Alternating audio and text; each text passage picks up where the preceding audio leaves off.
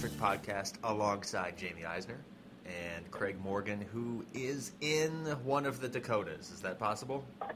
No. Okay. Come on. Hey, hey, The maybe name of the on way. state is in the name of the city. Luke, where is Iowa City? I didn't want to tell everybody exactly where he was. What if everybody He flocks to Iowa City now? he won't be there when this podcast is It's uploaded. true. The one place you can go to not find Craig is Iowa City by the time you hear this. Craig's calling in from, I would assume, a tiny diner in Iowa City to talk hockey with us. Is that fair? It's a deli. They have a deli in Iowa City? It's a college town. Come on. It is. I'm surprised they serve food there and just not all alcohol all the time. I can tell you this: uh, when I walked into this uh, building, and- and not every not every office in this building is related to Fan FanRag Sports. There was this kindly old lady who was holding the door open for me because she saw me like walking across the parking lot. And when I got within like seven feet of the door, then she slammed it shut. So I don't know uh, what that means. It's a metaphor for something. I just don't know what exactly that is. That's a great start to the show for me. All right, Craig's in Iowa City. I'm Luke Lapinski. I don't even know if I introduced myself. Jaime Eisner's over there doing whatever it is. Jaime I'm just sitting here as you introduce everybody for the second time in case they didn't know the first time. All right. You know what? I, I don't like your tone or your general You know. demeanor. That that was actually good. I approve that one. Hmm. The hosts do Thanks. tend to fluctuate on this show, so it's best to introduce them twice. Should I do it again? Clear. Just to be safe? All right. The Dallas Stars. Can we start there? Everything has fluctuated in Dallas. You seem to want to start there. Why? I Since think I missed the news because I was driving across western Illinois and eastern Iowa, Wow, exciting you, you can you can break it to us. The scenery must have been just gorgeous. just trees and corn. is that right? Probably trees and corn. That's what I would have seen had it not been a torrential downpour. Like I say, I think my only time driving through s- southern Illinois is just fog forever. Are you guys done My bashing Southern clean. Illinois? Well, this is western Illinois. Jaime's talking about southern Illinois. Okay. This is why I wanted to start with Dallas. So the Stars have Okay. added. By the way, driving through Texas isn't much better either if you've ever taken the, the 10. Oh, Uh, far worse. No. Like Yeah. West Texas? Yes. I'm- yeah, like El Paso and beyond. Oh. Wow. I'm with Craig on this. Nothing against the fine people of Texas, but driving through Texas, if you're just trying to get from one side to the other, it's. I would much rather drive through a torrential downpour in southern Illinois. Okay, so Dallas has added Alex Radulov. I would uh, maybe you guys differ on this one, but in terms of just teams since free agency started that have made the the biggest moves, I have to say it's Dallas, and they've added Radulov, they've added Martin Hanzal, uh, they added Marc Methot since the draft in that trade. So, I mean, this team, and they added Ben Bishop before a couple weeks ago. This team looks a lot different than they did last year. In your mind, are they closer to the team they were last year, or the team that won the Central the year before? A lot of that's just going to depend on the, the health of Jamie Benn and, and Tyler Seguin. But I, I, I'd imagine their biggest flaws has always been on the blue line and in net. I would. They can't get any worse in net, and with Ben Bishop there, even if he's not quite the player he was two or three years ago, he may, very well may be. We don't know yet. They have to improve a bit. I just, I, I do still worry about that blue line. I'm not sure they've done enough there. But again, it's still going to all come down to the health of their two superstars. And if they're not healthy, I don't know if they're going to compete. But you start to look at the teams in the Central, and maybe the team that's been at the top for a while there, or close to the top, and maybe they can catch them. Yeah, I mean, you, they've added a couple of useful pieces. Radulov, we'll see if he stays fit, but he, he certainly had a terrific season last year. Marty Hanzal is fine if he's playing down the lineup where where he's supposed to be. He can help you a lot if he can stay healthy. I have some questions about that signing for that reason. Of course, he was he was in a contract year last year, so he he managed to play more games. And I don't want to say that that's the only reason, but when you look at his history, he just hasn't been that durable a player. So that's that's a question mark. Um, but I, I mean, overall, you you have to say that they've improved, and I don't know where the truth of the Dallas Stars lies between these last two seasons. It's, it's a crazy contrast looking at those two seasons, but yeah, like Jaime said, if, if those two guys are healthy, they've got a chance because those are those are two high-end elite offensive talents in the league. Down the middle now, you have Seguin and Spezza and Hanzal, and like Craig said, it, you know a lot of what Hanzal can contribute depends on if he's actually on the ice or not. But let's just assume you get 60 games from him because that's usually about what you'll get. Uh, as Craig said, in a non-contract year, and it's tough to argue with that.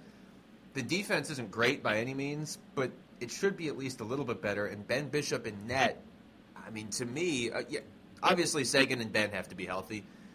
Ben Bishop needs to regain the form he had a couple years ago, and if he does, I mean, this looks like a playoff team to me, even before the Radulov signing. I think that they kind of underachieved a little bit last year. Not like they were supposed to be great last year, but uh, they were decimated by injuries.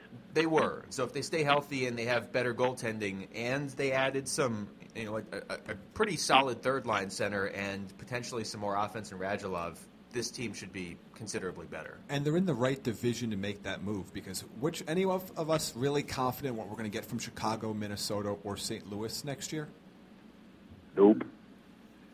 I mean, would it would it shock? We'll get you? to that in a minute. I mean, all it no, would, it wouldn't. I wouldn't be shocked if yeah, all they, three of those teams actually aren't in the top three in the Central next year. I, I wouldn't be blown away. Chicago, Minnesota, and St. Louis. I, am not saying I'm predicting that, but I could see Nashville or Nashville, Dallas, maybe maybe Winnipeg sneaks up. I mean, I wouldn't be blown away if none of the, if those are three those three teams are competing for a wild card spot and not at the top of the division. That would be insanity. I mean, just if you look at what that would symbolize for the the league. I drove in here listening to uh, a broadcast. I don't know who they were talking to, but somebody from Toronto, and they were talking about how the top of the Eastern Conference has come down this year, and we can get into that in a moment too. And so their their thought was, you know, Maple Leaf signed Patrick Marleau because they they can win the cup this year, which I think is a little crazy, but still, I mean, if you're talking about the top of the East coming down and Toronto rising up, and then teams like LA is pretty much done for a while, and if Chicago is really trending down like this, I don't know, it's it's wide open it does feel wide open. I, I don't I don't know where you want to go there. But you're all over the map there, Luke. I'm, I'm kind of confused. Actually, I need more direction. I'm a little simple. This coming from a guy who's literally been all over the map in the last three weeks, like everywhere in the country. Let's go to Chicago, where you just were. Then I mean, Dallas. Dallas is the team that won the Central two years ago. I think we all agree that Chicago. Uh, was a better team two years ago than they were last year, and that Dallas was still able to win the, the division. Yeah. How much worse do you think Chicago has gotten this offseason? Well, it's, it's a complex answer because bringing Brandon Saad back is, is going to help Jonathan Toews.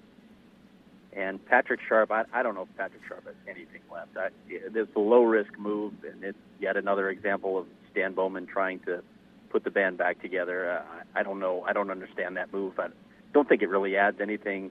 Maybe Sharp can come back from that I think it was hip, the hip surgery that he, hip injury that he had, but he, uh, I, don't, I don't know that he has much left in the tank. They lost Artemi Panarin, who's a dynamic player. He and Patrick Kane were absolute magic together. We'll see how they're able to replace him. But the biggest question mark for that team after the playoffs was its blue line. That was that was the most glaring weakness in that loss to Nashville. And then they lost Niklas Hjalmarsson and Trevor Van Riemsdyk. They got Connor Murphy, from the Coyotes, who uh, you know I think all of us agree that Connor's a great guy and he's certainly an NHL player, but he's probably a number five defenseman this league. So they're uh, I I don't know. I, I have serious questions about Chicago's blue line, and that could really impact their ability to do anything more than be a bubble team. Yeah, they've gotten considerably worse this offseason. And, you know, you, you look at the Sharp signing, and that signing is going to be looked at more favorably because Sharp is a quote unquote known commodity to fans there.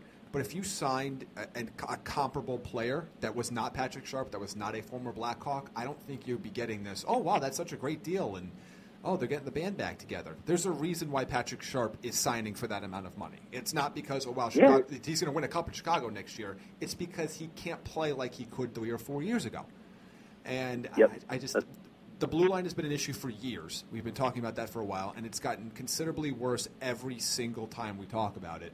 I just I can't I can't see at some point you're you're going to ha- just the talent at the very very tippy top of the roster isn't going to be enough to carry them.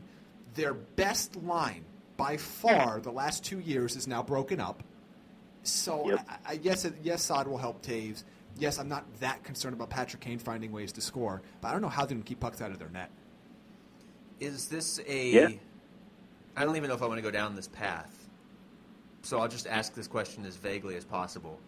How do you bring Patrick Sharp back into a locker room where I'm pretty sure at least one player on the team probably doesn't like him very much? Is that even a consideration?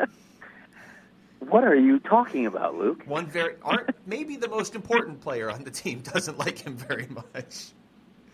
So, yeah, I don't, I don't know. I imagine you would, you would imagine they had those sorts of conversations before they went and did this, right?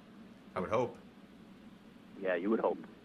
But yeah, I don't know. I don't know. That that that's uh, I, I can't really comment. None of us can really comment on that because we don't know the details of that, right? But yeah, it well, is weird. I just more more to what Jaime said though. I just I just don't get bringing Patrick Sharp back. It's not going to add anything. It it almost felt like oh the fans will love this. It's like it feels like a smokescreen to me Absolutely. for the continued bad moves that Stan Bowman keeps making and you know his questionable ability as a general manager when he's been given pretty much all the tools to, to succeed and he somehow I know they won three cups but he was handed all that stuff but he has botched this on so many different fronts. And I can't, you know, I had someone telling me at the draft that they think they're setting Joel Quenneville up for failure to get rid of him, which is just mind boggling to me because the guy that ownership should be looking at is Stan Bowman. Yeah, and the first thing I thought of when I saw the Sharp signing was this, this is a PR move. This is, we can't afford to actually get the players that we need to get so if we get an old face, we get a familiar face, we get somebody the fan base knows and remembers from three, four, five years ago being good, it will look like we signed a good player.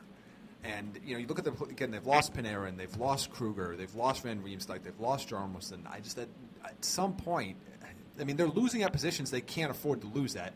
And unless Jonathan right. Toews and Patrick Kane are going to score 150 points each next season, at some point they're just not going to be contenders. Nashville destroyed them. Uh, so at some point, we're just going to have to stop looking at them as, oh, well, it's the big bad Blackhawks and start saying, this is a team with three or four superstars and not much else. What does this do, Craig or Jaime, but specifically Craig, and I'll just be nice and say Jaime too, to the uh, dichotomy up front with Jonathan Toews and, and, Patrick Kane? Because you just you took Artemi Panarin off the team, you added Brandon Saad. I, I don't know, maybe you guys have a different opinion, but I feel like that's just in pure talent and what they can bring to the team, that seems fairly even to me. But now you did take a real nice weapon away from Patrick Kane, and more than ever, you have to get production out of Jonathan Toews. You have to get offensive production out of Jonathan Toews if he's really going to play with Brandon Saad. No question, absolutely, and we've talked about this so many times. If you're if you're making the kind of money Jonathan Toews is making, you need to produce. You absolutely have to be an elite point producer in this league. So this is a way maybe to help that out. And we'll see what happens with Patrick Kane. Look, they're they're going to give Nick Schmaltz a chance on that line. They've got their top prospect, one of their top prospects, Alex DeBrincat, is another possibility. I don't know if that works out. But again, to what Jaime's saying, that part doesn't concern me as much. I, I do think the Toews line will be better. I think Patrick can, Patrick Kane can play with a lot of people, but their forward depth really isn't that good beyond that. And that blue line, that blue line's a travesty right now. It's not very good. You've got Duncan Keith, and that's it right now. You've got a guy like Brent Seabrook who simply hasn't played well the past two years, so you're missing a lot of pieces. Is there a thought, you know, last year going into the season, we were talking about how much this team was going to rely on some relatively unknown rookies or second year players. I mean, I'm looking at the defense right now, and, and if I'm reading this right, they have five defensemen signed this season. So is there somebody coming up? I mean, they can't I don't know who they can really go out and afford to sign. Do you? Is this pretty much the the, the group they're going into next season with at this point? Well, those are the key guys. I mean, you're going to see youth. You're going to see a lot of youth, and, and that was part of the problem. I'll, I'll say that with Joel Quenneville last year, they didn't give those young defensemen enough ice time. They probably should have been developing them a little bit more, and and that's going to show probably this season because they're still going to look like young blue liners, and we know how difficult that position is to play in this league experience. There's just no there's no replacement for experience. No, and they're going to need those guys to play impactful minutes. Again, Duncan Keith yes. can't play 60 minutes a night. I mean, you're going to spend 60 percent of your game with Duncan Keith not on the ice, and right now that scares the hell out of me if I'm a Blackhawks fan. Yeah. Let's. Uh, I guess let's keep this trend going then, because there's quite a few teams up near the top that have either won cups or had a lot of success, and now they're losing pieces. And then there's one team towards the top that hasn't won anything in their losing pieces. But the uh, the Capitals have now. I don't. know, They made they made some uh, some headlines yesterday because they gave Evgeny Kuznetsov a lot of money, and I say that as somebody that really likes his game, but that was a lot of money, and then had, promptly had to get rid of Marcus Johansson, and I'm not even sure if they're done. But the, uh, beyond the Kuznetsov contract, can somebody explain to me the thought process behind the TJ Oshie No. deal? Because I, I've thought about it for a while. I don't, I don't understand the term. I don't, I, I don't understand this. We said that when they signed him. This when you give TJ Oshie that much money, and he's making five point seven five million a year, so it's not like they're they threw Connor McDavid money at him, but he signed forever. When they did that, they almost made this more his team than Ovechkin's team because Ovechkin signed for four more years and Oshie signed through like 2050. And now they go out there and they give Evgeny Kuznetsov 7.8 million a year, and they just Craig pointed this out yesterday when he was supposed to be on vacation, but was instead covering hockey. Like guys like Andre Burakovsky and Philipp Grubauer are still restricted free agents, and they don't really have much money left. And they're another team that right now has five NHL defensemen under contract. Is this about what we expected in terms of them taking a step back? We, we knew this was we knew on some level this was going to happen after they lost in the uh, second round of the playoffs, but yesterday was kind of strange. Well, you knew that Shattenkirk and Alzner and, and Justin Williams were probably casualties. Um, I didn't know Johansson was going to be a casualty, but then you didn't know they were going to be throwing out the kind of money that they were for those other two players Jaime just mentioned. So you look at it right now, they they they probably have to make another move. I'm sure they'd love for somebody to take Brooks Orpik off their hands, but I don't see that happening. So they may have to give up one of those other blue liners.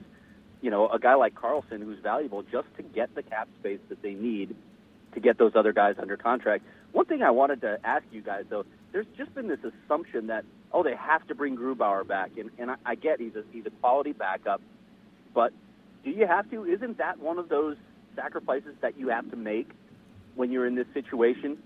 You don't worry too much about the money you have to spend on your backup goalie. That might be a way to cut costs and get someone else. Uh, yeah, I mean, if my options are let Grubauer go or deal him or whatever because he's a restricted free agent, or let John Carlson go, who's a right-handed defenseman who's 27 years old and makes less than four million dollars this upcoming year, I'm, I'm definitely doing everything I can to keep Carlson. And beyond that, I mean, uh, should I just assume they're going to sign Burakovsky, or is he somebody they might actually have to consider trading? He's 22 years old. Yeah, it's a it's a fair question. Because there's quite a few teams that would line up for Burakovsky or Carlson if they wanted to make a trade. Absolutely. You know what's interesting to me with, with their situation right now, with their cap situation, and I know this almost never happens. Is that a guy worth offer sheeting?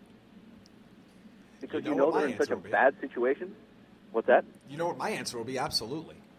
This is the perfect scenario to do that, where you can. It's not like, oh well, this will hurt us on the cap. We can't make that signing. I mean, if this is somebody that, if you want to go after him for a reasonable amount, which they could right now, I mean, it would put the Capitals in a, in a massive, massive bind. Yeah, that's an interesting thought because it it's not like your offer sheet like when Philadelphia offer sheeted Shea Weber and Nashville was able to match it and then just hated Philadelphia from there on out. You know, that's one thing. But Burakovsky, 22 years old, you know, has all the potential to be a 20, 25, maybe even 30 goal scorer. He hasn't done that yet, but I mean, there's so much upside there. And if you offer him a fairly reasonable amount, Washington not only won't be able to match it, so you'll get him, but it's not like they're going to be able to come after your restricted free agents for the next Yeah. couple of years either, because TJ Oshie has all their money. Yeah, and MacLellan probably won't be their GM in two, three years anyway. So there's a very limited window of, of, of, of worry you have to about potential trades down the line. That's a great question. I mean, how, how does of the other 30 teams in the league, how does nobody offer Burakovsky? I don't know. I mean, you know the reasons why GMs don't do it, but you know, I asked John Chayka about that the other day, and he said, you know, you have to make sure that you're going to get the player.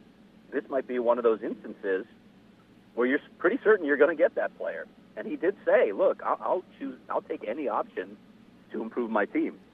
I'll be curious to see if somebody does anything this year. This Yeah. seems like the perfect scenario. And if you're if you're a team that you know might also be interested in Grubauer as well, I mean, you put them in a real bind where you almost you can put yourself in a situation where you almost guarantee you can get one of them if you're willing to pay the money that you need to pay and willing to put out an offer sheet and deal with the backlash of that a little bit like the Hjalmarsson the Niemi thing from well, how many years ago that Right. was in San Jose. Yeah, 2010. Yeah. I mean, you, you could do that here, and if you wanted, you would probably have to overpay a little bit. But if you wanted to do that, you could add a quality piece to your team. I don't think you'd do it for Grubauer just because there are other ways to get goals. No. But Burakovsky, I mean, that's a guy that uh, he could play pretty much anywhere up front, and he's still so young, and he's already shown that upside. I mean, that's uh, yeah, I don't know because Washington they still have a little bit of cap space, but they also don't have a full team. So if they go out and give all their money to those two players, they won't be able to field a full roster next year. So I don't know what they're going to do. It, it, going, Right. it just comes back to Jaime's point. I don't know why they gave that money to TJ Oshie. And if the if the offer for Bur- Burakovsky gets gets crazy, I mean, what situation does that put them? And they could be obstinate and say we're going to sign him, but then, wow, what does that do to your roster? How do you even manage it at that point? I love that quote too that you got from John Chaik. I mean that that to me is what you want to hear from your GM, especially a GM that is, is so much younger than everybody else. And you know the Coyotes. It, sometimes it feels like they are sort of isolated out here in the desert. I mean, I guess they have Vegas and, and the Southern California teams, but in terms of rebuilding your uh, your roster. Not saying that they would go after Burakovsky, but just in general, the, the quote that you got from him, Craig, was I think what fans would want to hear. Like you can put the unwritten rules aside for a second, your job is to make your team better, and that's how I would want my GM looking at it. Yep, exactly. You know, Yeah, don't close it off. Don't close off a possibility of improving your roster. Exactly. How about uh, Pittsburgh also at the top of the Metro Division? They've lost what? Marc Andre Fleury, Nick Bonino, Ron Hainsey, Trevor Daley, and Chris Kunitz from last year's team. Chris. Kunitz, yeah. Oof. That's uh, those. Some of those He's are a obvious. They're more significant than others, but those are some some players that have played a big role the last couple of years. Yeah. Well, did, did anyone really think they were going to three-peat? No, I No. mean, I, I think we talked about the the, the law. One, even if they put, brought back the same team, it'd be difficult enough to do that. But we knew they were going to lose key pieces. Uh, my the interesting thing I took away is how much they want Antti Niemi to play next year. I mean, they're- came, came out and Rutherford thing came out and said what, thirty to forty games. I just want to make sure that that, that wasn't him at a bar, right? After he had had a couple I- drinks I- talking to somebody. I do not know where that took place, but I know that it's a scary thought if I'm a Penguins fan. Maybe he means like 30 to 40 games, but some of them are Like like, on- preseason? or on his Xbox or just whatever. Like not necessarily all NHL games in real life. As long as he's not playing in the playoffs and Murray is playing in the playoffs, I think Pittsburgh will will be okay. But uh, I don't. know. I mean, you knew you were going to lose Fleury, and, and that ended up in some ways being a positive. But you don't have that now, and you figured you're probably going to lose Bonino. But I, I almost feel like the Bonino one could potentially hurt more than any of the others. Like Chris Kunitz has been a huge part of three Stanley Cups there, but he also didn't score for like months at a time last year. They wouldn't have beat Ottawa without him. But if you're going to lose guys, I don't know. Like Ron Hainsey is replaceable. Trevor Daley, Nick Bonino, and, and Marc Andre Fleury are the ones that really hurt. What do you think of the Benino signing, by the way? It was, Too long. yeah, Yeah, I that's- like that's but he, he was asked what he was asked to do in Pittsburgh. He's very good at. If they're going to pay him that much for that long in Nashville, you got to remember his cap hit was 1.9 million in Pittsburgh. So if they're giving him a 4.1 million cap hit for that many years in Nashville, he's going to have to play second line center and he's going to have to score goals and he's going to get more defensive attention from the other team's better players. So that's there's some risk involved in that, I think.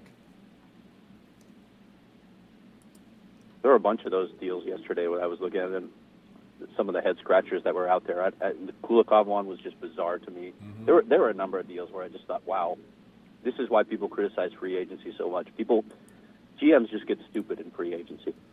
Yeah, I tend to agree with that that mindset of you don't you don't build a championship through free agency. You build it through the draft and maybe the occasional you know, wisely timed trade. Yeah, because you know what ends up happening is it, it's like when you return to your hotel after a night of drinking. Oh, boy, here and we you, go. you weren't prepared for the night of drinking. Okay. So then all you do is all you're stuck with is what's in the mini bar. Oh, I actually and like that, this. And that seven dollar bottle. Uh, a can of Pringles all of a sudden is very appealing to you when you would never spend two dollars on that same can if you just happened to be in a Walgreens. That is what NHL free agency in a nutshell. That's the best analogy Jaime has ever made. And I'll even take it one step further. Maybe you don't even buy the Pringles. Maybe you're just so drunk that you accidentally bump the minibar and they charge you for it anyway. I don't know. Maybe that's the Dmitry Kulikov sign. We we need a uh, we need a title for this segment when when Jaime goes off on one of these rips. We should we, we need to pause. We need to intro it and then just let him go. Uh, I think we call it the Natural Hat Trick Podcast. That's why I introduced him like nine times to start the show. Let me ask you guys this: the flip side of that Marcus Johansson deal is that he goes to New Hmm. Jersey for what I thought was a pretty reasonable price. Yeah, for like Ryan Reaves like value. Boy, that was just rude. My feelings. I thought it was a steal. I thought it was a steal too. How did that? How did New Jersey pull that off? How is Ray Shero quietly putting together a, a kind of a fun team now for next year? because they had Washington over a barrel. They Yeah. had to do something. They were desperate to do something. But so did 30 other teams. So anyway, this is my question. If you look up and down the Metro, I think we all sort of assume Carolina's getting better. New Jersey has has added some pieces here, and if Hischier plays next year, they're at least going to be more exciting. Philadelphia adds Nolan Patrick. Uh, the Islanders are the Islanders. I mean, the top of that division was so strong last year. I, who's the worst team in that division right now? New Jersey. Is it still New Jersey? Yeah. Okay. Oh. Uh, yeah, probably. all that build up just for that. But we agree they're at least like trending in the right direction here. Yeah, I mean they're, They're trending in a direction. Yes. Yeah, I mean, I, I don't feel like oh wow, Jersey's just a year or two away from the postseason. I don't, ha- I just don't have that feeling. No, but Lots what, of holes, right? it, well, if they went out and added a defenseman, which they didn't do, but if they were able to do that before next season, and actually, I guess the more I think about it, I don't know how you would be able to unless you make a deal with Anaheim. Uh, I don't know. Yeah, I guess you're right. New Jersey's probably still the worst team. They were they were pretty far back of everybody else last year, but when you look at that division, any of those other seven teams could make the playoffs next year. No, Uh, I mean, I, I need to see Carolina start their season before January. That would be nice. that would nice. help. That would definitely Uh, help. I need to see Philadelphia start their season before January as well. That's another team that decides to make a lot of late runs uh, with the formerly best player in the world, Claude Giroux, uh, manning the ship. and the Islanders, I, I still think that they're a team that's too reliant at the, on the top of their roster. All right, that's fair. Let's uh, let's go over to the Atlantic. Montreal loses Radulov. They give Carey Price all the money in the entire province of All the, Quebec. all the, yeah, all the money that's not going to McDavid that Canada still has. yeah, all of Canada's money is tied up in Connor McDavid and Carey Price. What are the Canadians doing? Uh, wow. They got Karl Alzner too. Yeah. How much does losing So- Radulov hurt them in your mind? Well, I see it a terrific season for them. It's, it's Yeah. got to impact them. That, that, that's not a team that's offensively gifted as it is. So No. that's that's a hit. And Alzner, I mean, maybe, maybe that you know that that injury really slowed him down. He said it was impacting him, but it just feels like they got slower too. I, I don't mm-hmm. get it. I, I don't know what they're doing to be honest. Montreal is extremely fortunate that the Washington Capitals exist. Because we don't talk enough about the perennial disappointment that is Montreal with the arguably the best goaltender in the world consistently and their complete inability to advance far in the postseason. But, but what do they have around him? In fairness, what do they have around him? Terry Price is all world, no question. But what do they have around him? Have, have, have you ever been that impressed by that roster? No, but I think that sort of. I like PK Subban. But, Yeah. but that sort of speaks to Jaime's point, though, right? You've got Carey Price. He's now 29. He's been as, as great as they expected when they took him with the first pick, uh, whatever year that was now, but 11 years ago. But um, but the team around him, they just haven't been able to build. They should be able to build a championship caliber team around him with the resources they've had and the fact that they have, yeah, probably the best goalie in the world. He's going to win you games by himself some nights. So why can't you, especially when you had Pacioretty and Subban, why can't you put a few more pieces around him and, and at least get to the Stanley Cup? I don't know. I, I I'm, I'm not of the opinion that the goaltender is the most important piece to build around. I, I still think it's centers and, and defensemen that you build around. A great goalie is is a nice luxury to have, and you can certainly do things with that that type of player. But it's it's not e- as easy as saying, well, how come they didn't go out and find a, a true number one center that could could have taken them to the next level? Those guys are really hard to find. Yeah, and I agree with you in, in the sense that I wouldn't typically just build around a goalie, but when you have Price, it's I think it's a little bit different. And and I'm not even looking so much this year, like why didn't they go out and get a, a top flight center? Just how have they not been able to do it in the last decade, basically? But yeah, Or build enough depth to try to mask that you don't have that top piece. yeah, do what Yeah. Nashville just kind of did, or what Columbus was doing. Do do something. Like I liked the move to go out and get Jonathan Drouin to start mm-hmm. off this offseason. But now, But they hurt that blue line even more. yeah, and like Galchenyuk's still not signed. He's a restricted free agent. He's 23. What was he, the third pick in the draft a few years ago? Yeah. They're signing him, right? I don't know. There is so much dissension in that organization about what to do with him between, you know, the coaching staff, the general manager. I think I think Bergevin really wants to trade him. I'm not sure other people want to, so it, it, it's bizarre what's going on there right now. I mean, if you if you end up moving him, it almost feels like the offseason up front, just specifically among the forwards and guys that can score. It's not even a wash. You took a step back if, if you add Drew Drouin but lose Radulov and Galchenyuk. I mean, that, that's undeniably yeah. a step back. So I just, yeah, they're active. I just don't know what they're doing. Like adding Peter Holland isn't going to solve all your problems up front. Oh, spinning their wheels, really. Not just they'll go into next season and, and nobody outside of the Montreal radius will really believe that they have they should have any sort of expectations. Yeah, and that's exactly how I feel as well. Like I'll probably pick them to win the division, and then probably pick them to lose in the first round. Like I just have no. I don't feel like they've gotten any better. Do you like them more than Tampa and Toronto? I like them in the regular season more than Tampa and Toronto. I don't like their actual team better. Okay, that's fair. I'd, I'd take both those teams over them now, though, going into next season. Well, let's talk about Toronto because they added Patrick Marleau, and that third year is going to be that third year is going to kill them, and they know it too. I, I, I understand. I, I, don't get it. I understand the logic up to the point where you've got Marner and Matthews and all these guys on their entry level deals, so you can spend a little money for two years. Yeah, but three years at six million a year, right? That for third, Marleau, that third year is going to kill them.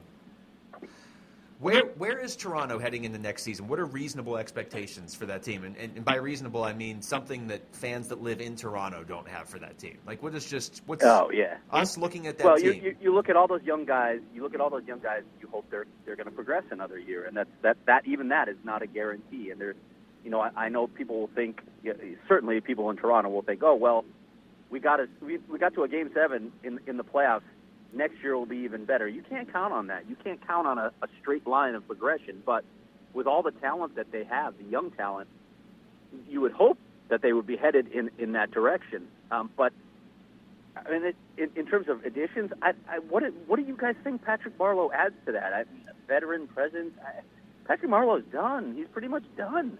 I, I don't get that addition. I don't I don't see why you felt the need to add that piece to your roster. He's a good Ontario boy, right? Yeah, there you go. I I didn't get it. And he's from Saskatchewan. Oh, so, so not even. not even. So, I, again, I, I don't get that deal either. I think he helps them in year one. I think you immediately stopped yeah. helping them in years two and three. I just don't even know how much he like 27 goals last year. I, am not of the belief that Marleau's done, but I also you do have to be careful, and it's that old Bill Belichick philosophy of I'm not paying for what the guy did last year, especially if it was for a different team. Like there's no loyalty. You don't have to give him that much money. If Patrick Marleau gets you 20 goals next year, it's not like he's playing center. I mean, how much else can he really do? Is he is he going to play center there? And also, I feel like there's so much. This gets lost in sports so often. Just because you have the money to spend in one year doesn't mean you have to. Mm-mm. Yes, you can't carry the cap over, but you can carry some of the finances over in the way you structure deals later on. Oh yeah, and you also don't have to pay a player that's six million dollars when you're trying to re-sign Mitch Marner and Auston Matthews in two and a half years. Yeah. So it's I it's I see a big fall off for him. I honestly I see a big fall off for Patrick Marleau. If it doesn't happen next year, and I, I kind of think it will, it's going to happen really soon. I, I I agree with you, Jaime. They they just didn't need to make this move. Well, and don't you think, you know, like Jaime just said, Marner and Auston Matthews are guys you're going to have to, to re up after the 2019 season when they'll be restricted free agents. But don't you think we're probably going to get into a position next summer with Matthews, like we got into this summer with McDavid, where you just want to pay him and get it over with? You don't even want to let him get anywhere near yeah, but it's free still. It's still going to affect the way you structure the contract. And three year or two years from now, they're going to be not just contenders, they might very well be Stanley Cup favorites. And that roster, you're going to have very little flexibility to improve that roster two years from now because you're going to because you sign a guy like Patrick Marleau. That's what I'm saying. You won't even have that flexibility yeah. next summer to really yeah. improve that roster. So I just I, I, didn't get the move, and it's not a knock on Marleau. Yeah. I just didn't get it. Speaking of, you guys brought up Connor McDavid. I, this is something that was that I thought of while I was in Chicago. And with with the Connor McDavid money, the ideas of the, the money that's being thrown around for him at you know whatever thirteen something a year when I when I look at their situation at center right now, and those those are the two guys right now that they have to build around, are McDavid and Draisaitl. If you know you're going to have to pay Draisaitl, doesn't it make sense from a negotiating standpoint to start those negotiations first, get him locked up, and then circle back to Connor McDavid? Because the way I look at this, if you if you're paying Connor McDavid 13 mil, are you going to come back to Draisaitl and say, "Yeah, we're going to pay you, I don't know, five five million less"? You think he's going to be happy with that at that point? No. Wouldn't it be better to get him under contract before he has an idea what McDavid is going to be signing for? Yes, absolutely. Are you guys questioning the NHL GM of the Year finalist?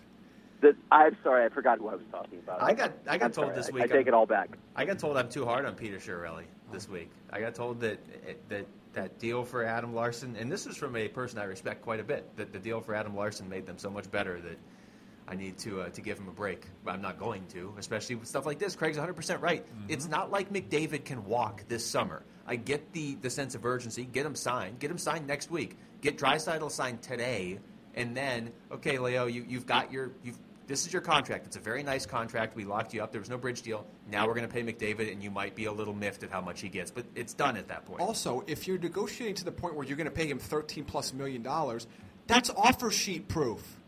Nobody else can offer him a higher percentage of the same cap than you can. It's true. So, uh, what the, the notion that they had to do this right now before Draisaitl, which I which should be their immediate focus, but I think Craig's right. How do you say, well, we think Connor's worth 13 million, but we think you're worth half? Yeah, he's yeah, exactly. He's worth five, six million more than you. Sorry. It's wow. like I, yeah, I don't, I don't see that going well. it's like the Seinfeld where Kramer's going to sue the coffee company, and they offer him free lattes for life, and he just jumps up and accepts the deal right there. Like Jaime's so right. You, if, you're going to give Connor McDavid all the money that he could possibly get, pretty much anyway, then you've got Mm-hmm. 365 days to work that out. At least. Yeah. I mean, you've got Which- next number two. Which player, which Edmonton player jumped out at you the most in this postseason? Uh, Draisaitl, and it wasn't Yeah. even close. Yep, exactly. Let me ask And you he's going this. to use that leverage. This is going to be really interesting. Go ahead. Well, I mean, Craig, you, you watch Chicago closely. I mean, we all do. Chicago's one of the most prominent teams in the league, but I, I don't know how much of it is, is just coincidence and how much of it is legit that they haven't won a cup, I believe, since they gave Kane and Toews each $10.5 million, correct? Uh, I think that's right. That, that it kicked in right after that season. I mean, if, if Edmonton's giving McDavid that much money, and they're going to have to give Draisaitl what, at least 8 million, probably, or fairly close to 8 million, That that's the number that I've been hearing, but uh, I'm not sure if Draisaitl is going to be happy with that number again after after McDavid signs for 13. When, when is that team going to realistically be able to win a cup then? I mean, how are you ever going to put pieces around them? And again, Peter Chiarelli is not necessarily a wizard as a GM. Well, uh, at least they didn't sign a glorified second line right winger to a, a seven year deal, so they'll, they'll have plenty of flexibility. Hey, he's only got six years Thank left, you. though. How how bad is that Lucic deal going to look in a couple of years? And we said it when he was signed. I mean, course. and we didn't know Draisaitl was going to be this good this quickly. But we even said at the time that what are they doing locking up that much money for that long on an extremely young team with players they're going to need to sign long term? Well, they they're they're giving those players away too. In fairness, you know, they've, Yeah. got, they've got Ryan Strome now. So, Oh, yeah, yeah, that's right. yeah. So maybe you don't have to worry about surrounding him with those pieces. I mean, has never yeah, been a fan I, of I don't know what's going on up there, but he was. uh, By the way, I think we mentioned this already. He was third in voting for GM of the year. Yes. Is that where he finished? Yeah. Oh. And, and- and the other 27 GMs were eligible this year, so I'm, I'm a little concerned about how, that happened. Look, I understand if you have McDavid, that's a huge advantage over almost every other team in the league. And I understand But if you he, don't get bonus points for drafting McDavid two years ago when everybody on planet Earth would have drafted Connor McDavid. No, but I'm just saying going forward. Although remember, leading up to the draft, there was some question if Jack Eichel, Yeah, yeah, yeah, okay, the- all that the BS. dumbest, yeah. Uh, but if you if if you have McDavid, I get that you have to pay him, and that's fine. But am, am I wrong to look at this roster and say the only way Edmonton's ever going to win a cup here in the next few years is if Chiarelli pulls off some some pretty pretty good trades because you're they're not going to be drafting near the top. Even when they were drafting near the top, it wasn't working. Although that wasn't Chiarelli's fault. You're not going to be able to add some magical piece through free agency. You're going to have to do you're going to have to draft the way the Blackhawks and the Penguins have drafted, and I don't know that Edmonton can do that. Yeah, I don't know that they have the system for it, the scouts and the, the development system for it. All right, two players, uh, and maybe I don't. I don't know. Edmonton's going to have to make trades. These are two players that are floating around out there that won't help Edmonton, but I don't understand why one of them hasn't been traded yet, and how another one fits with the team he's on. Matt Duchene. Any sort of indication that Colorado is not just cool running the same lineup out there that they had last year, minus Calvin Pickard, because I don't remember it working so well last year. And then James Van Riemsdyk in, in Toronto, I like him, but with the Marleau signing, is that somebody that they can trade for a defenseman to say Anaheim or Nashville? On the former, it just sounds, and, and I know there, there have been a, a few different things that have been floated out there as the asking price, but it does sound like the asking price for Duchene is is pretty high, and that may be part of the problem, especially because, as we've noted earlier, Joe Sakic has has made it pretty plain that Duchene has some attitude issues. So it may it may make that trade difficult. So they very well may go back into the season with him on the roster when everyone expected he was going to be traded. Jaime, I'll let you tackle the other one. Yeah, I, I uh, with JVR again. I don't. This goes back to the Marleau signing. I'm not quite sure why you make that that move there. JVR feels like he's been on the trading block for two and a half years now, and they never pulled the trigger. Uh, again, yeah. if, if, I, if I'm Anaheim, you just you gave up a decent prospect to not move a defenseman. Now, in this case, you would have lost them for nothing, so it's a little bit different than making a trade. But I'm not sure how giddy they are about just giving away one of their defensemen now. Even if it's for a player like JVR, he's not going to be a first line player for them. I don't feel like Anaheim has to do it. It just seems like Toronto basically is going to have no cap space to work with here, and and they are not. I know that they think they're going to win the cup because they're in Toronto, and that's all it takes. But you need to add some defensive help. And if you look around the league, the two teams that's or three teams, I guess, that have all the defense are Calgary, and they're not sharing. Nashville and Anaheim, who might be willing to share for a guy like JVR, who had 62 points last year and 29 goals, and it pretty consistently hangs out right around that range. I mean, but yeah, if, if your if your plan was to bring in Patrick Marleau and then trade JVR, who's ten years younger, for a defenseman, I just I, I don't. You could have just signed a defenseman. Yeah, I mean, it's easier said than done. But I, again, the Marleau deal doesn't make any sense to me whatsoever. Duchene, if he gets traded, I know there was rumors that it might be to Nashville when free agency started. Yeah. Is there a team that makes a lot of sense for him? you know, it's it's tough. I mean, I one I don't know what leverage Sakic thinks he has because he's, as Craig has said, very publicly made it made it aware that Duchene has some attitude issues, and that again, Duchene's been on the market for what feels like a, a year and a half now. It's not not some secret. I, am not sure where the exact fit is. Uh, I, you know, Nashville was interesting, but again, I, I, I wonder how he fits in that system. I don't I don't know. I don't have a great answer. I'm not. I'm, I don't I'm not even sure I have a great grasp on what Matt Duchene is currently, what the current form of Duchene is, because he's been a different that's, player. That's my biggest question: is what what is he? Yeah, I don't think he's I don't think he's a a true number one center. I really don't. But they have Ryan Johansen, so maybe he slides into that spot, and you you've really elevated your offense a little bit. Uh, that, that doesn't make sense. I just killed my own. I qualified my own response. Well, so no. let me start over. The sad I mean, I could see him sense. augmenting that offense, right? But you're right. Does he fit? What What is he? What What is he going to bring to that team? I mean, they've obviously thought about it a lot. It, it sounded like there was a whole lot of whole lot of effort on Nashville's part to make that deal happen. So uh, they must think that there's some fit there. So it's at least interesting. But maybe again, maybe the asking price is what's prevented this from happening so far. See, I actually do think if Nashville was able to pull off a deal for Duchene, I mean, this is. You put you, at that point you make Bonino your third line center, so he's basically back to being asked to do what he was doing in Pittsburgh, which we know he can do. Uh, Duchene, And that contract looks worse, though, right?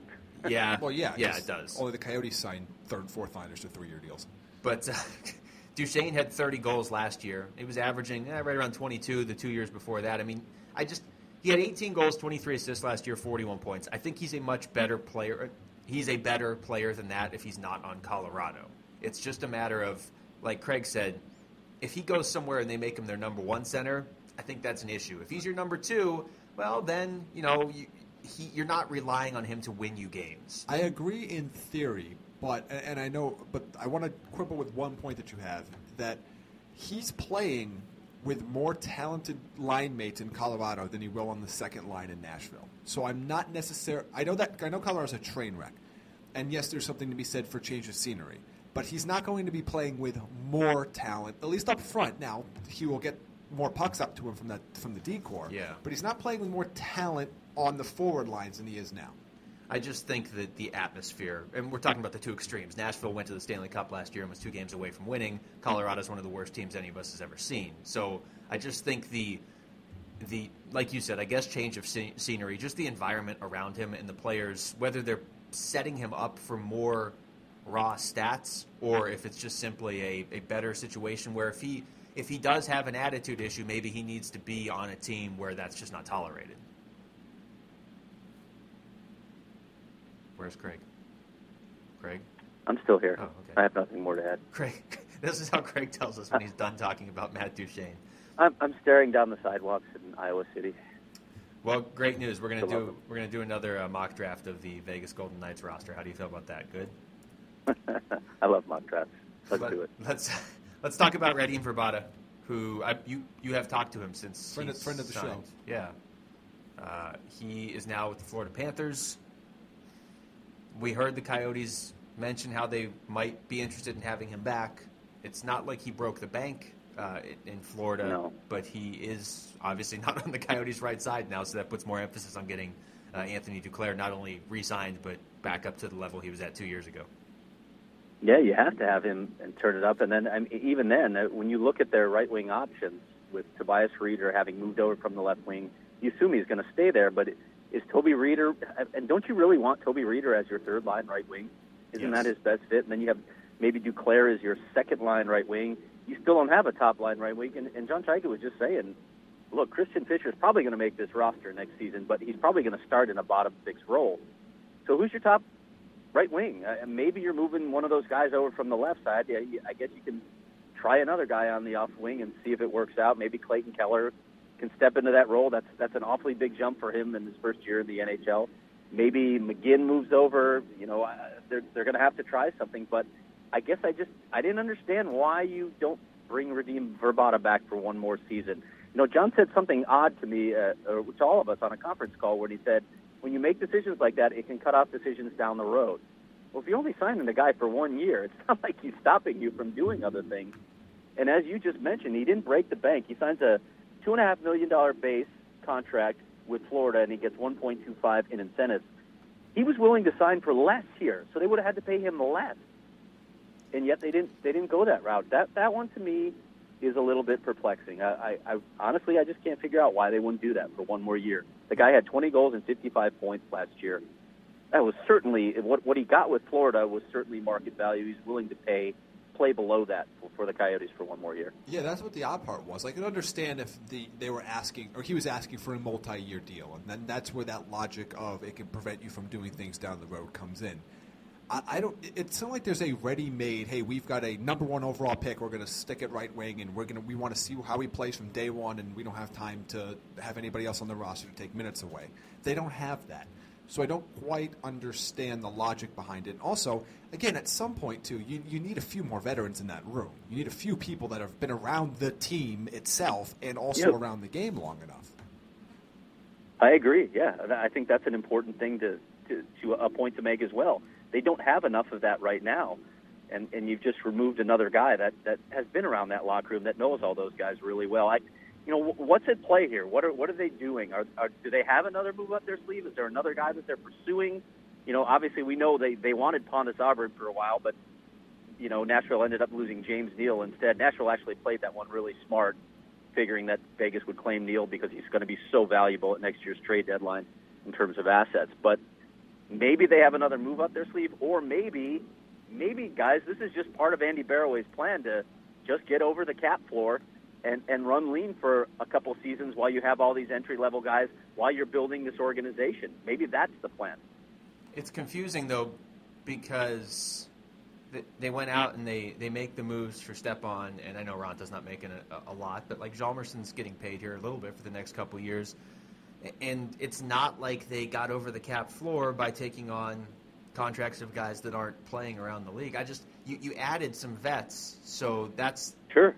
the the one move that doesn't make a lot of sense is Vrbata because, like you said, they don't really have anything set up at right wing. Like you hope Duclair gets back to where he was, and, and then if he does, that's a real nice number two to have. But that's not a guarantee just yet. And yeah, to me, this move means Fischer's going to be on the team this year, but you don't want to force him to be your number one right wing to start the year. So I don't know if that means it's Rieder, if they're going to go out there. I mean, there's not a ton of free agents out there you could sign that, that you would plug in as your number one right wing right now. No, uh, so to me, No. either, like Craig said, it either it's either set up for another move or another intended move. Sometimes those don't get done, or it's one of three things. It's that. It's what Craig also said about uh, the Barroway's budget plan in the short term, or they're just so much higher on some of their young right wingers, or even the current right wingers on their roster than than we are. Maybe they think Toby Rieder can play that role next to Stepan and, and maybe Domi hypothetically. Uh, so Yeah, I don't see that. I- I think they're pretty realistic about the, the guys that they have there. So I, I, I can't imagine that that's it. I mean, when you talk to them about where these guys slot, it doesn't. You don't come away with the impression that they think they absolutely have a top right wing on the roster right now. And, and again, there's there, when you have that many question marks, I, I didn't see Radim Vrbata blocking someone's path. Now you can make the argument that the left side is overstacked and they need to find room for those guys. So maybe that is the solution, moving one of those guys. But does that work out? It's you're just adding yet another variable by adding pushing another guy to the right side when you had this easy option right here, a guy that's been productive and a guy who only wants one year. As, as you said, Jaime, he, he was not asking for a multi-year deal. Radim Vrbata believes that he should take one-year deals not only for the teams that he's going to, but for himself because he wants to see how it works out, how he feels after that season. So I just don't see how one season would have hurt the Coyotes. here. Especially given what happened to him his second year in Vancouver. I don't blame him for wanting to have some flexibility on where he goes and where he plays. I just when, when you look at those guys that are on the ELCs right now for the Coyotes, in terms of like you're not going to move Domi to the right side. You're not going to move. Per, I don't. I wouldn't mess with Perlini at all. Like he's got that quick release from the left side. Dvorak's a center. Strome, when he gets here, is going to be a center, and Crouse isn't going to be a first line player. So the only one that, if it's one of those players that they're looking to move to the right side with with number one right wing upside, it's Clayton Keller, who I watched him at prospect camp last week. I watched him in the prospect game, and again he stood out just like last year. He's I, he looks like the real deal, but he was also playing left wing during that game. And so, he's also playing against Right. 18, 19, 20 year olds. well, but he's looked like the real Yes, deal in the World. Championships and the World Juniors too. I mean, I, I give him a little bit more leeway in that regard. But either way, he's not a right wing yet. Well, again, and I'm not. I'm not trying to, to knock Clayton Keller. I'm just saying I don't think it's a knock to say I don't think he's a first line winger as a rookie. especially on his off wing. Yeah. like I mean- throw everything at him. So I don't know. That's the Right. one thing. I don't know if there's another move coming. Um, but Craig, I will say this: Craig's not back in town for what? At least another two weeks, right? So they're still possible. So yeah, they'll probably bring in like four top flight right wingers. Um, Kevin Shattenkirk, Yeah. not, not coming to the Coyotes. The inevitable has happened. He went where everybody knew he was going all along.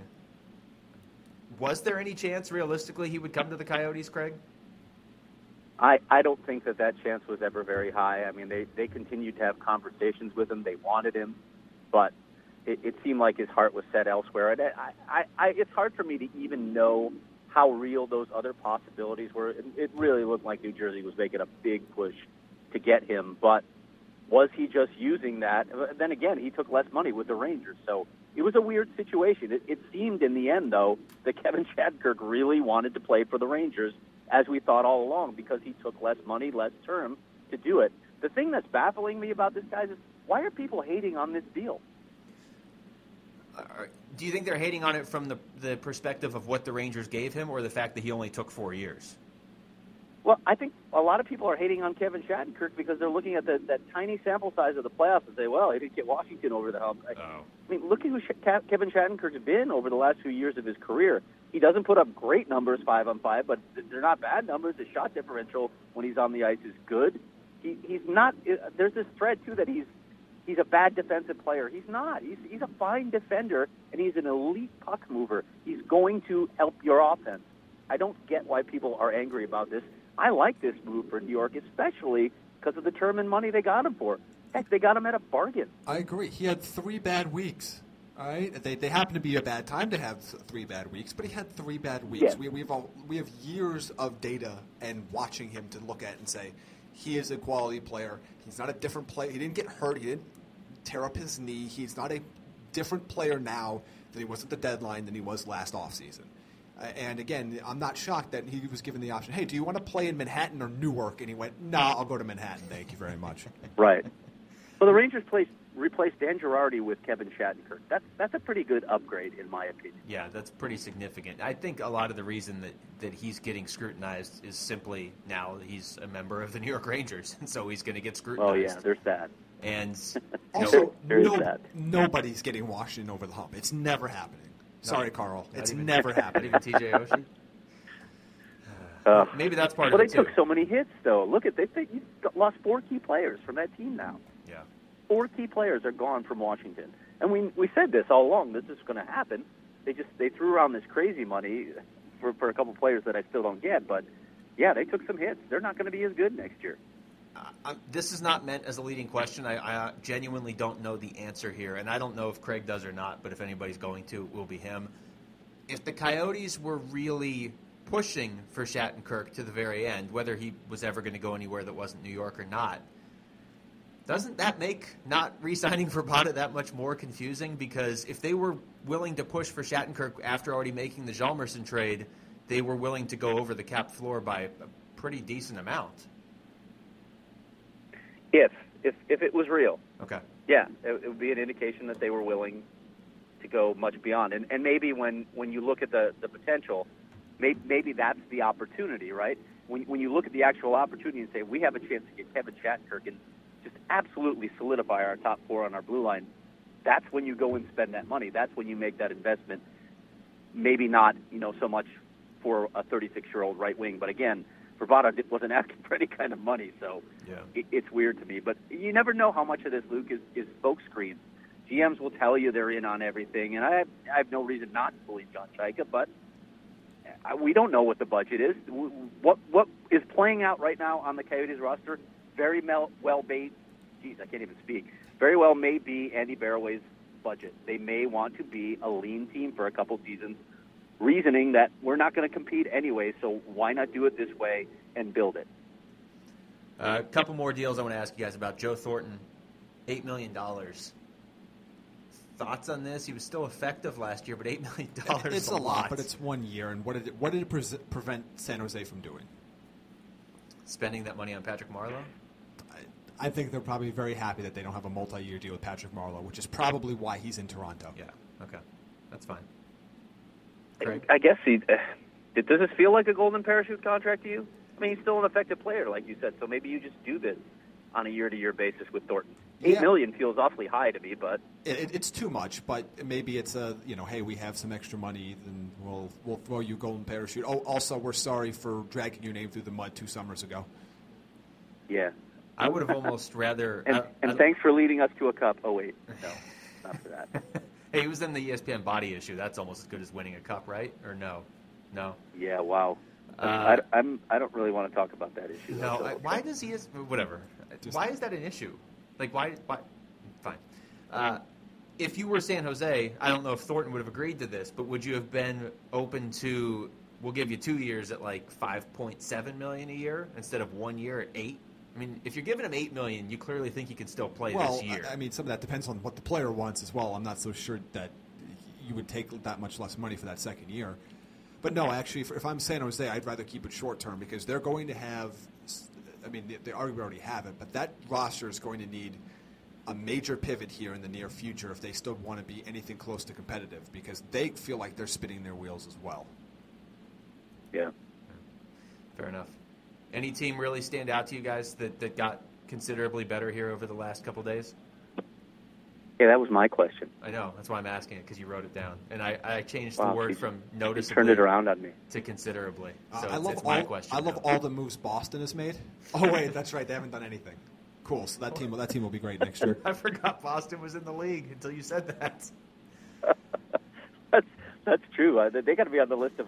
Oh, you're still in the league. Yeah. They clearly right. think. Didn't do it. They didn't do a darn thing. Did They've they? done nothing. Nothing. Are they the only team that hasn't made any moves? They- They signed uh, the AHL's uh, Player of the Year last year, so that, that's cute. That's about all it was. Everybody signs AHL players. Yeah, they signed Agostino or whatever. So somebody that won't help them next year. So cool. Is it possible they think free agency starts August first? Is it is it just something as simple as that? What do you guys think about? Uh, since Craig's not going to answer his own question that I reposed back to him, what do you think about what Vancouver and Detroit are doing? Clearly, all in for this year. Oh, Van- that's fun. do you want to? You want to start with me wow. or Vancouver? I, I'll, I'll let me have floor. Vancouver because I know you love to talk about Detroit, James. Okay, I- so I- what- it- it- you want to talk about teams spinning its wheels, but you know a bad team spinning its wheels. What the heck is Vancouver doing? I mean, you don't know. say that they got younger. They got some young players. Uh, They're not necessarily very good players. They got Sam Gagner, who had a nice season. I'm, I'm not as high on Sam Gagner as, as some folks are, and I, I sort of think that he's going to come back to earth a little bit because there are very big deficiencies in his game. But you know, they did get a lot of younger players, and they're all short term. So you can say, well, maybe these guys are sort of stopgaps to while, while that young core of okay players develops. But it just doesn't feel like Vancouver has any direction. Uh, does, does it feel like they it certainly doesn't feel like they got any better? I can't say they got any worse. They're still going to be a lottery team, probably a high lottery team. So maybe that was the goal all along. But where is this thing going?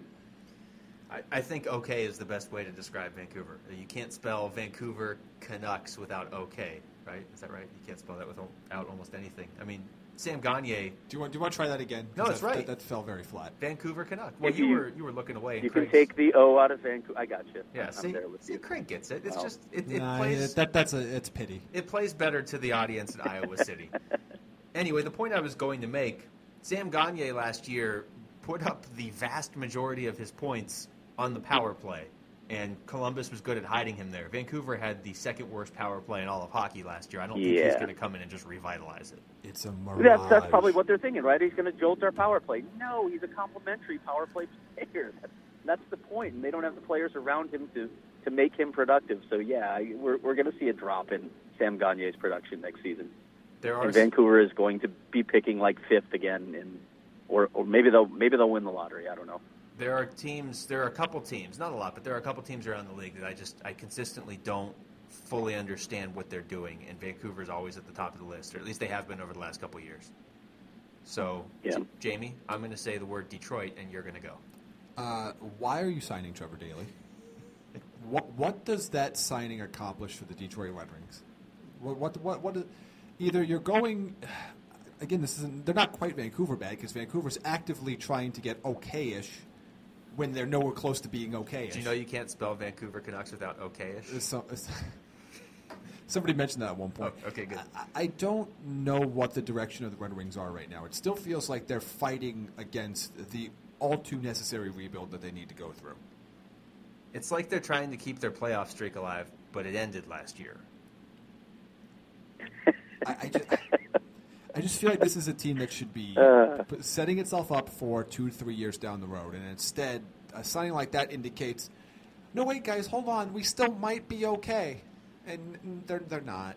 Yeah, because you signed him for three years. I mean, don't get me wrong. I would have loved it if, if Pittsburgh could have held on to him somehow. Because they're a cup contender. Yes, but it's so it's not a knock on Trevor Daley, but he's going to be, uh, I believe, 34 next season. He's going to be there for the next three years. He's just he's the sort of defenseman that absolutely can help push you over the top. Ideally, he's not your top pairing guy, but if he's a three or a four, you're in a great spot. But, But, th- this feels like the spending money for the sake of spending money part. That, that's what this Yep. feels like. This is where this is not like Look, the, we did something. Yeah, look, we did something. This doesn't. It's not like the Vrbata thing of whether, or maybe we'll sign him, maybe we won't. We could, we could afford him, but we're a young team. This is just, hey, we're going to just sign somebody because we can. This is Loui. This is what the Loui Eriksson signing was, except Vancouver's just delusional, apparently. Yeah. all This, right, is, this is a we got out of bed today and walked to the refrigerator kind of signing. Trevor Daley was accomplished there. something. Let's. Uh, I got two more names I'm going to throw at you. Okay, Okay. Jaromir Jagr. Ugh, Where does he end up? Does he end up somewhere? I don't know. I hope he ends up somewhere. Look, I, I, I this this league keeps stressing speed, and he doesn't have speed anymore, but he can still produce if he's in the right situation. I'd love to have him on my power play. I'd, I'd love to have him down low. I'd love to have him in my locker room. I'd love to have him on my social media campaign. I hope he, he keeps playing for a little while longer because I, I enjoy watching the guy play, and I still think he can bring, bring something to a team. I want to see him get to 50. He's got 43 goals and 69 assists over the last two years. Now, granted, those numbers took a little bit of a hit last year. He'll be 46 midway through this season. Uh, he calls Craig Morgan his Colombian friend. And I, I, mean, I think that last part alone should be enough to get him a multi-year deal. I, I just, I don't want to see. It's Jaromir, really why I want him to get a deal. Yeah, well, obviously, I just don't want to see Jaromir Jagr forced into retirement. That would be, that wouldn't be right. Yeah, he's, he's still got he's still got enough left in the tank to help an NHL team. Last name, James Neal. I know he's on Vegas. Is he staying on Vegas? Because it feels like he's You mean- somebody that could help a lot of teams. You mean heading into the season or the trade deadline? Um, let's go heading into the season. That one is is more up in the air for me. I mean, I could still see him moving because you're right. He could certainly help a lot of teams. He is absolutely not going to be on that team after the trade deadline. So it's going to be one or the other. Um, I mean, I, I guess you, you look at it as, as as trade value. Then maybe depends on how many teams are in the market for that kind of player right now versus at the trade deadline. That's probably what you weigh. He's uh, basically he's we're going into the season potentially with him being the the player to watch at the trade deadline already, right? I mean, if you look at his goal totals over the last what, 6 years, 23 31, 23, 27 in just 59 games, 21 in 40 games and then 40. Some of those were with Pittsburgh, but the last 3 were with Nashville. He can put the puck in the net. The one thing I do wonder, and what creates a lot of intrigue in this scenario, is how long do you want to hold on to him? Because the talent around him isn't great, and do you depress his value by letting him play with basically third line players? The? Kevin Shattenkirk rule, right? He goes to Washington, just- his value I- goes down. Yeah, but I don't think that. I think GMs are smart enough to look at his situation and understand he's not playing with great players. But that body of evidence that Luke just cited tells you James Neal is a goal scorer. He's a consistent producer. So I'm not sure how much that would impact people when they're looking at him on Vegas. I think they'd understand why he's not producing as much. And by the way, as long as we're talking about Vegas, Yes. why not Jagr? Why not Jagr? That My would be a God, fit. he would be a what a yeah, what a marketing ploy it would be for Vegas to have Jaromir Jagr there. it, it almost makes too much sense at this point. I mean, just bring him in for a year. And, look, if you're listening and you're like, well, Vegas is going to need guys to score goals too, so why wouldn't they just hold on to James Neal? He's only signed for this year. So I'm going to go out on a limb and say Vegas doesn't win the Stanley Cup this upcoming season. And at that point, we all agree James Neal won't be on Vegas by the day after the trade deadline next season, correct? Yes. Okay. Craig, do you have any wonderful stories you want to tell us from the uh, the road so far? How's how's Iowa City treating you now? Well, I haven't seen much of it yet, thanks to you guys, but I- I'm looking forward to, to touring the entire town now. So I just picture you standing out in front of like a, a, a department store on the only payphone left in America, calling into this show. Is The- that fair? yeah, I had to dial in. Did the dial. Okay. You have anything else you want to talk about before we uh, wrap up the show? I'm good. All right. Thanks for calling in. This was uh, this was fun. First time caller, long time listener, Yeah. Craig Morgan. All right. For Craig Morgan, for Jaime Eisner, I'm Luke Lapinski. Thanks for listening to the Natural Hat Trick Podcast.